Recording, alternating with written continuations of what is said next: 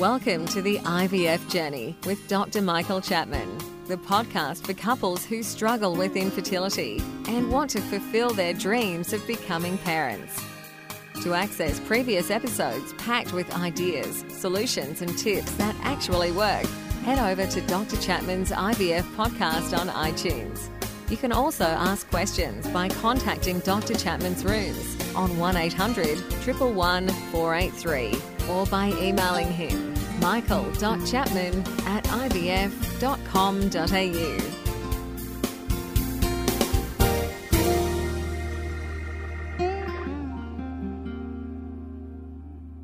Today, what we're going to talk about is what to expect in an IVF cycle. So, you've been through the various investigations, and your specialist has decided that now is the time to move on to IVF. I suppose my first question is Are you sure that IVF's the next step? I do have concerns at times that people are moving on to IVF when lesser therapies may produce success but we won't go there today. Let's just assume it's the right thing for you to be going forward. The doctor at his consultation hopefully has gone through in some detail what an IVF cycle is going to involve and we'll be also giving you the various consent forms that we require before we proceed to treatment. These look very complicated, they're actually quite simple, but they are attempting to cover off issues that may arise in the future in relation uh, to complications of treatment and of what will happen to the eggs and sperm and embryos into the going forward into the future. These are essential because there have been cases of legal wrangles, uh, particularly in America, over who owns what. Anyway, read through the consents and take your time with them don't sign them immediately, take them home, have a look at them. Having signed the consents, you will then be told that uh, the next stage for you is when your period starts.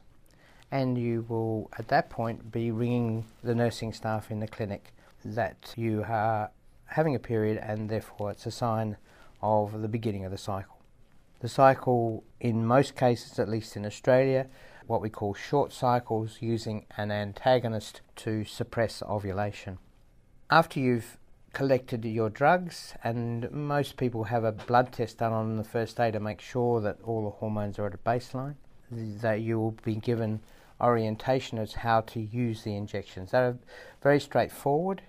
Almost all the injections are just under the skin in your tummy using a very tiny needle like diabetics do three times a day. The nurses will tell you when to start and what dosage of drug the doctor has ordered about five days into the process, you'll either have a blood test or you will start using the second injection. Now, the first one was the FSH injection, which is to stimulate eggs to grow, to override the natural process that produces one egg a month. These injections are at a dose that hopefully produce something between 8 and 12 eggs by the time we come to collect that's the goal uh, that we work on in terms of selecting the dose.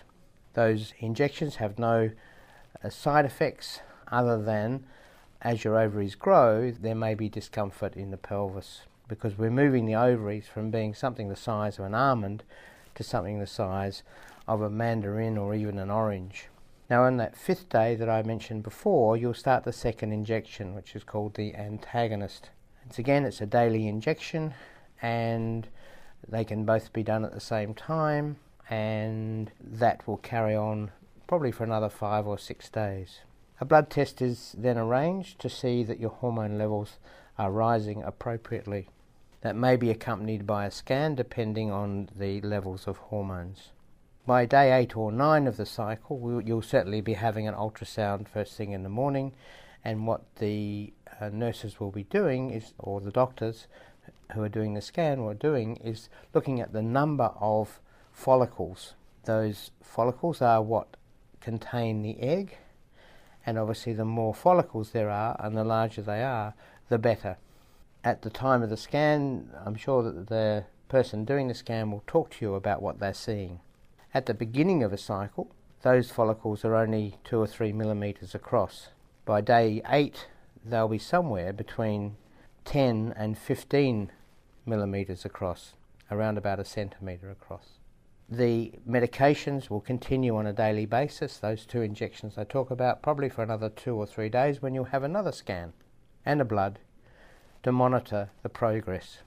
By about day 10 of the cycle, the follicles should be getting close to or be at a stage where they are mature, that they will contain an egg that will respond to the final injection, what's called the trigger injection.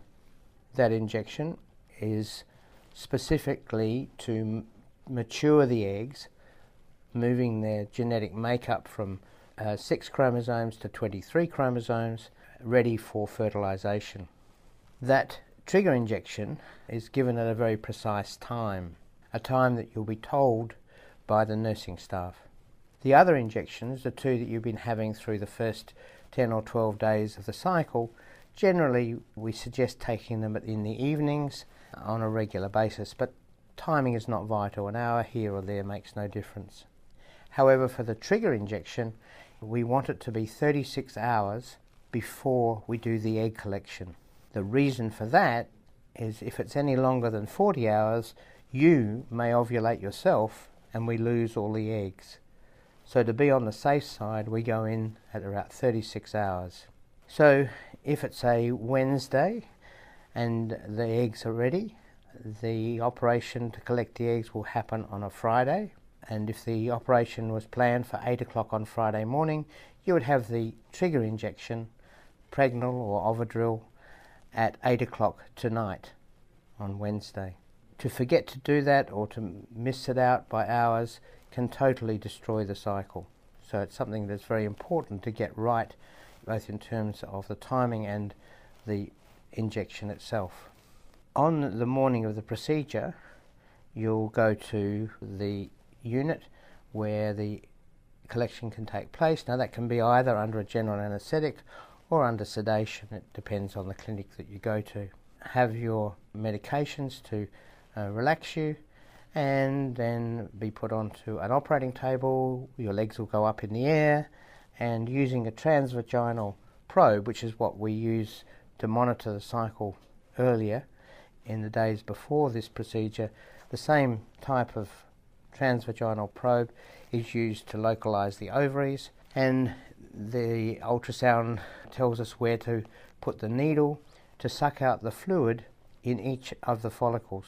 The fluid is then handed in the theatre to a scientist who looks under the microscope to find the egg.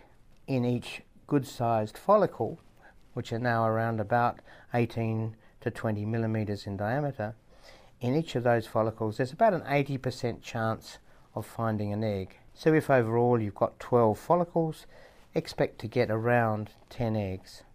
In older women, unfortunately, good sized follicles don't necessarily mean there are eggs of a mature stage present. So the success rate in sucking out eggs in a woman over 40 is less than when she's 30. Then you'll be put in recovery. That procedure, in fact, takes about 20 minutes usually, sometimes longer, sometimes shorter, depending on the number of eggs. You'll sit in recovery for an hour or so to make sure there are no problems, and then you'll be able to go home. That day, your partner will have produced his sperm sample, and that will be processed in the laboratory, and that afternoon, the eggs and the sperm will be put together. The standard is that the following morning, the scientist will ring you and say how many of those eggs have fertilized. When we get 10 eggs from a patient, we expect six to seven of them to fertilize by the next morning. 60 to 70% fertilization rate is what's felt to be average around the world. The reason for non fertilization generally relates to the quality of the eggs. When we get 10 eggs, there'll be two or three uh, of poorer quality. The egg that's fertilized will then be put into an incubator and it will carry on growing. And today, most clinics are growing them for five days to what's called the blastocyst stage. The blastocyst has the highest chance of success, but the number of blastocysts that form from the original seven out of ten that fertilised is obviously less than if we put them back on day three. Many of the day three embryos won't ever grow to blastocyst, but they probably wouldn't have grown inside you either. So putting them back on day five has become the standard. After the egg collection, some women feel some discomfort over the first 24 hours or so because the needle going into the ovary is certainly uh, not without discomfort. There can be a little bit of bleeding from the ovary, and in rare cases, quite substantial bleeding into the abdominal cavity. The blastocyst on day five is transferred a bit like having a pap smear. Again, your doctor will be performing the procedure. You will uh, be on a couch uh, with your legs in the air, uh, like having a pap smear. He'll put a speculum, that metal instrument, inside the vagina to localize the cervix, the neck of the womb, and through the neck of the womb he'll pass a catheter to place the embryo halfway up the uterine cavity. Ultrasound is often used to ensure that it's in the right place. That procedure takes around about 10 minutes. After the procedure, really, you can do anything you like. There's no evidence that lying down or putting your legs in the air makes any difference whatsoever to the outcome. Once the embryo's nestled between the front and the back wall of the uterus, nothing is going to move it. Ten days later, you'll know whether you're pregnant or not. During that time, uh, you will be prescribed medication to support the lining of the womb. That's generally progesterone given into the vagina either by a gel, a tablet, or a pessary. Some people just have injections three times during that period after the egg collection through to the pregnancy test. The pregnancy test obviously is a big day, and we generally do the test first thing in the morning, and by early afternoon, the nurses or your doctor will be calling you with the result.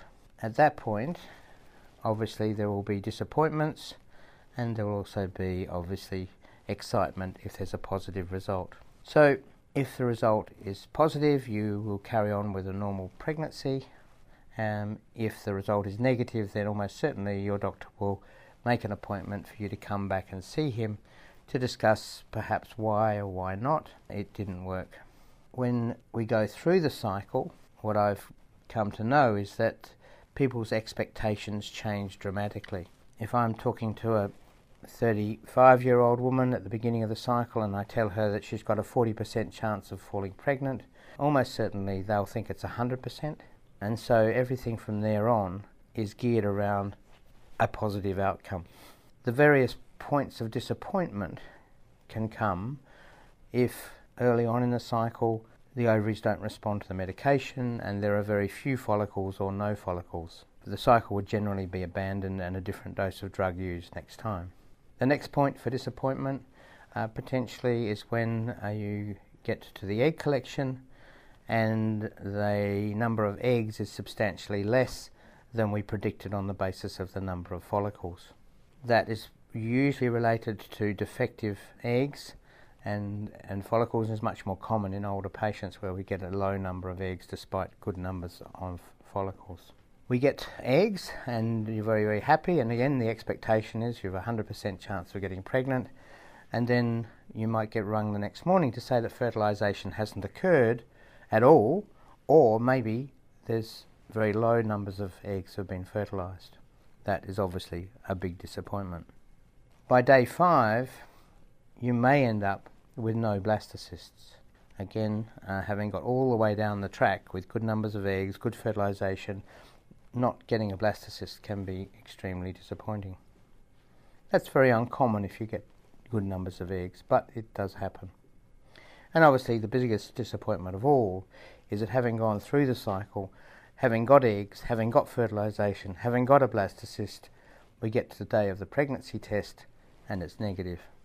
Picking women up, or their husbands as well, on that day after that disappointing news is probably the hardest part of my job. But that's unfortunately what IVF is all about. And don't forget that you can access all the previous episodes by going to our website www.theivfjourney.com and select IVF Journey Podcast from the navigation menu. Thank you for listening to the IVF Journey with Dr. Michael Chapman, the podcast which helps couples negotiate their way through the IVF journey, all the way to parenthood. You can also ask questions by contacting Dr. Chapman's rooms on 1800 111 483 or by emailing him michael.chapman at ivf.com.au.